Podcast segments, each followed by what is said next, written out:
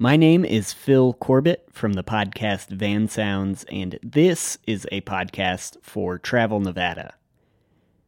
This is part one of a two part series traveling the Burner Byway, a road trip from Reno to the Black Rock Desert and beyond.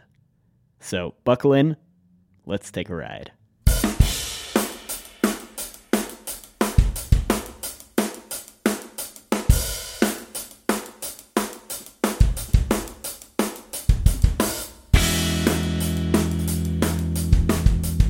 Reno, Nevada is in a unique place.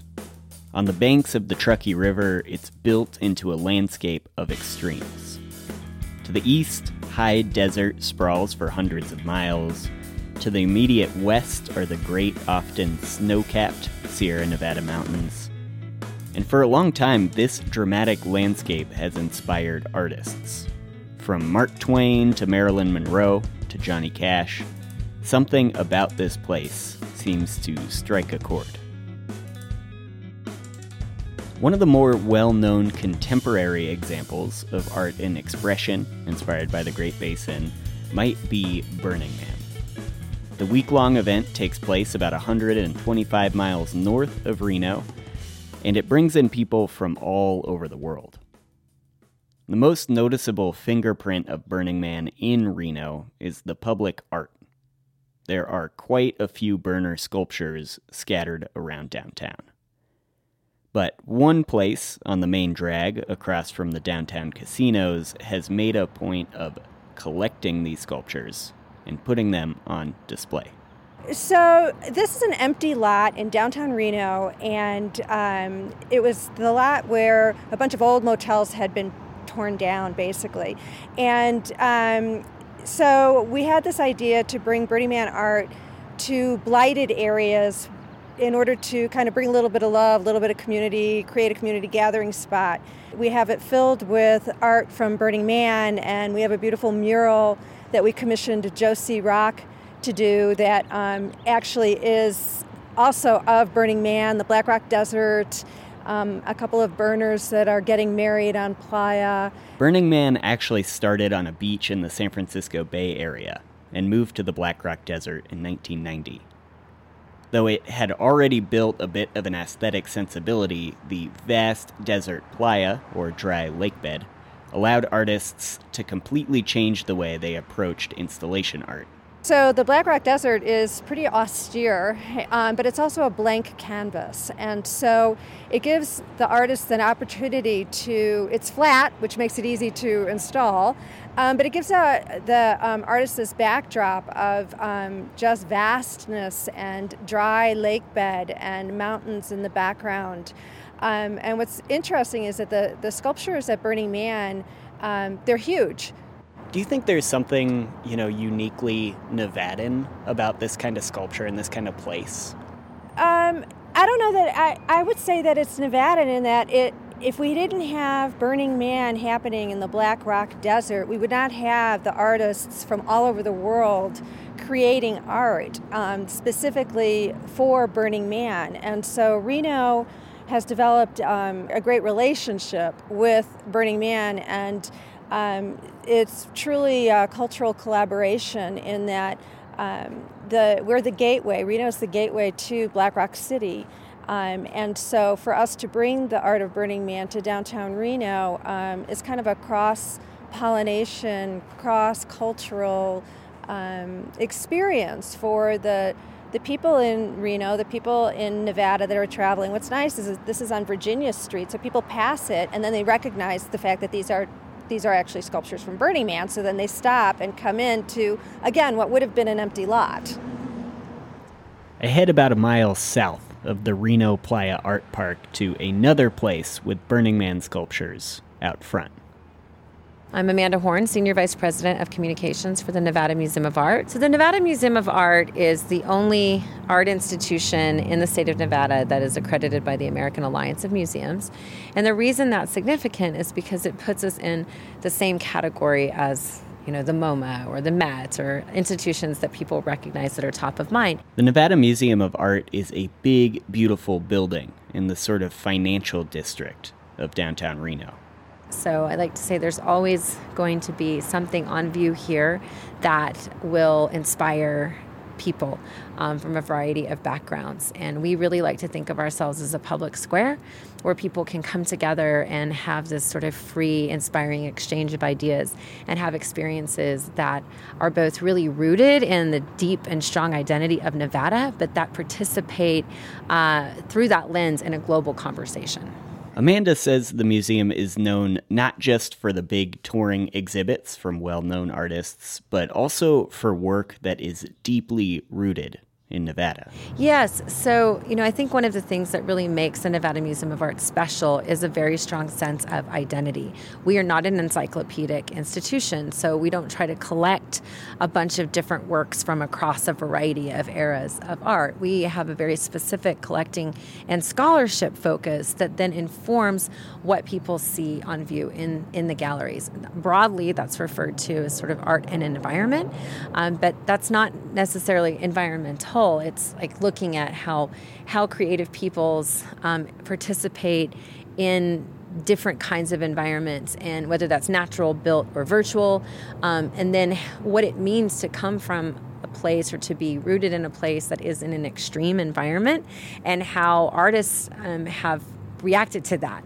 For instance, with Burning Man, you know, artists um, are kind of going out to this blank canvas in the desert um, and reacting in a way that people actually across the greater West, people in these sorts of extreme environments and open voids um, often will do acts of radical experimentation.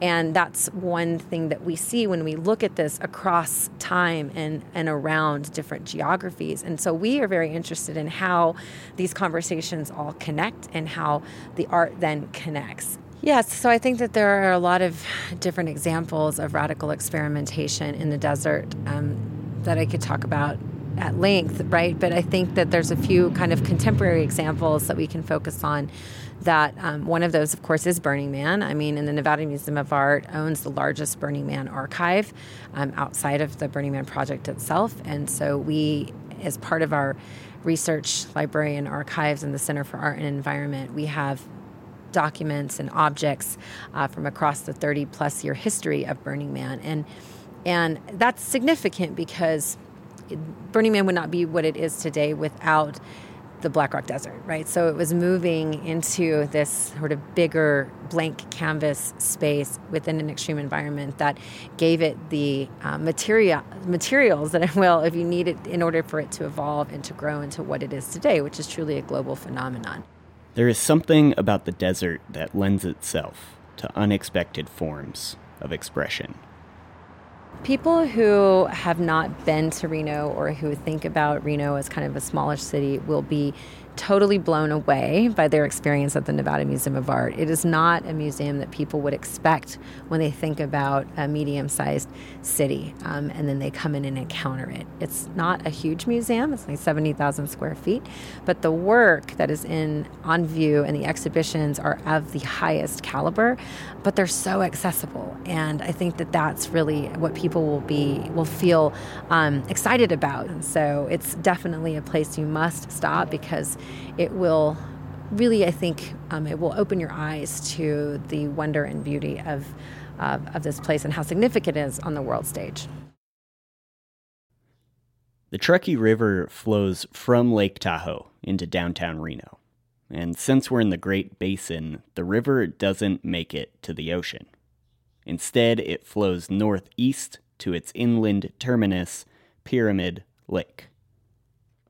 When travel partner Sydney Martinez and I crest the ridge into the Pyramid Lake Basin, it's a shade of blue that I've never seen before. And I swear, it's always a shade of blue that I've never seen before. The lake is a shimmering jewel embedded in craggy desert mountains, and it's ringed by large gray rock formations. Spires and mounds of porous rock called tufa left behind from an ancient lake that held all of this underwater. Pyramid Lake is entirely within Paiute land, and to get a day use permit, you can stop in the town of Sutcliffe on the west side of the lake or in Nixon on the south side. Sydney and I head down to Nixon and make our way to the Tribal Museum. Good morning. My name is Billie Jean Guerrero. We're here at the Pyramid Lake Paiute Tribal Museum in Nixon, Nevada. The museum is an eclectic and well curated mix of ancient artifacts, natural history, contemporary culture, and art. My favorite artwork in the museum would be the basket work. Uh, because I am a basket weaver and I understand the time it takes to prepare materials, although I'm basically a beginner, I appreciate the older uh, baskets that we have here because they're made out of all of the natural materials, including the threading. Um, currently, as um, you know, it's easier. It was easier then to, you know, get all of the needed materials. Today, some of the materials are threatened. Uh, for example, for getting the willows, which is the most common material used for baskets, uh, we have to be careful of pesticides um, being sprayed upon the willows. Um, they're not as strong as they used to be, and that's partly from the drought.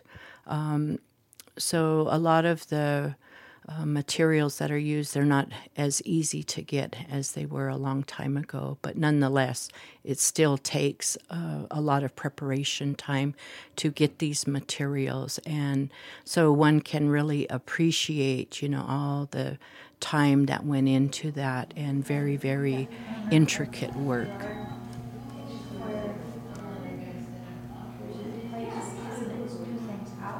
So I don't have anything in particular that I favor most because I appreciate everything that we have here.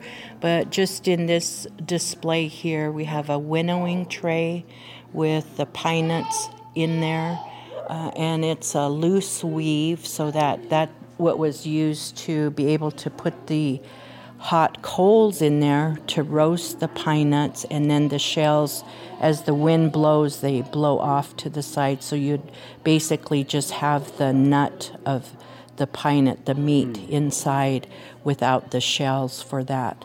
Um, there's another winnowing tray, a, a twi- tightly woven tray, mm-hmm. and that had a different purpose as far as um, you know use of the pine nuts.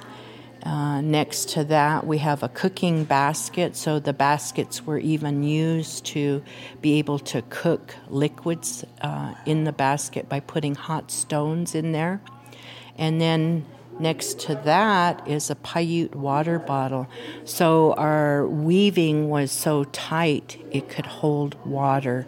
And so basically, you know, we need water to live. So you had to have something to store the water in, and this probably would hold up to a gallon of water.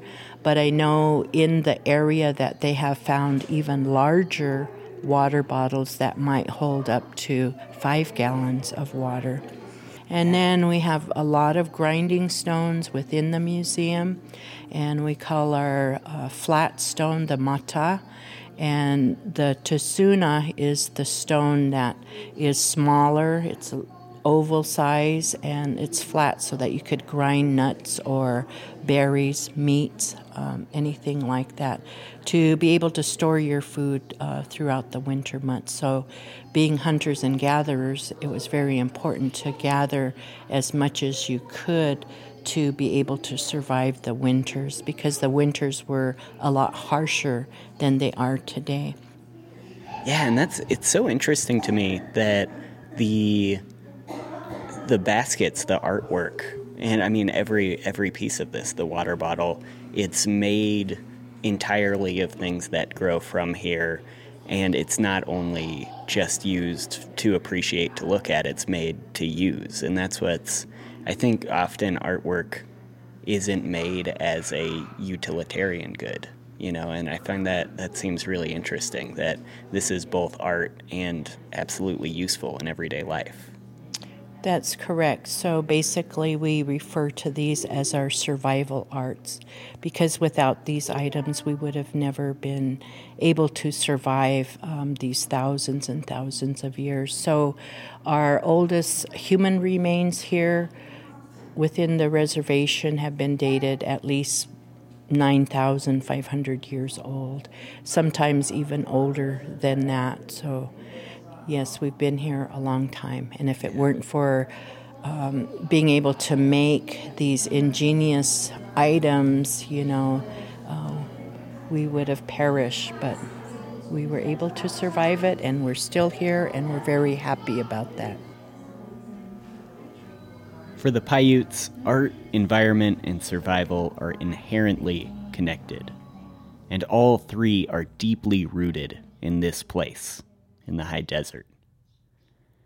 There is a lot to learn in this museum about the land and about what it means to be a person living here. Sydney and I get back on the highway and head north toward the Black Rock Desert.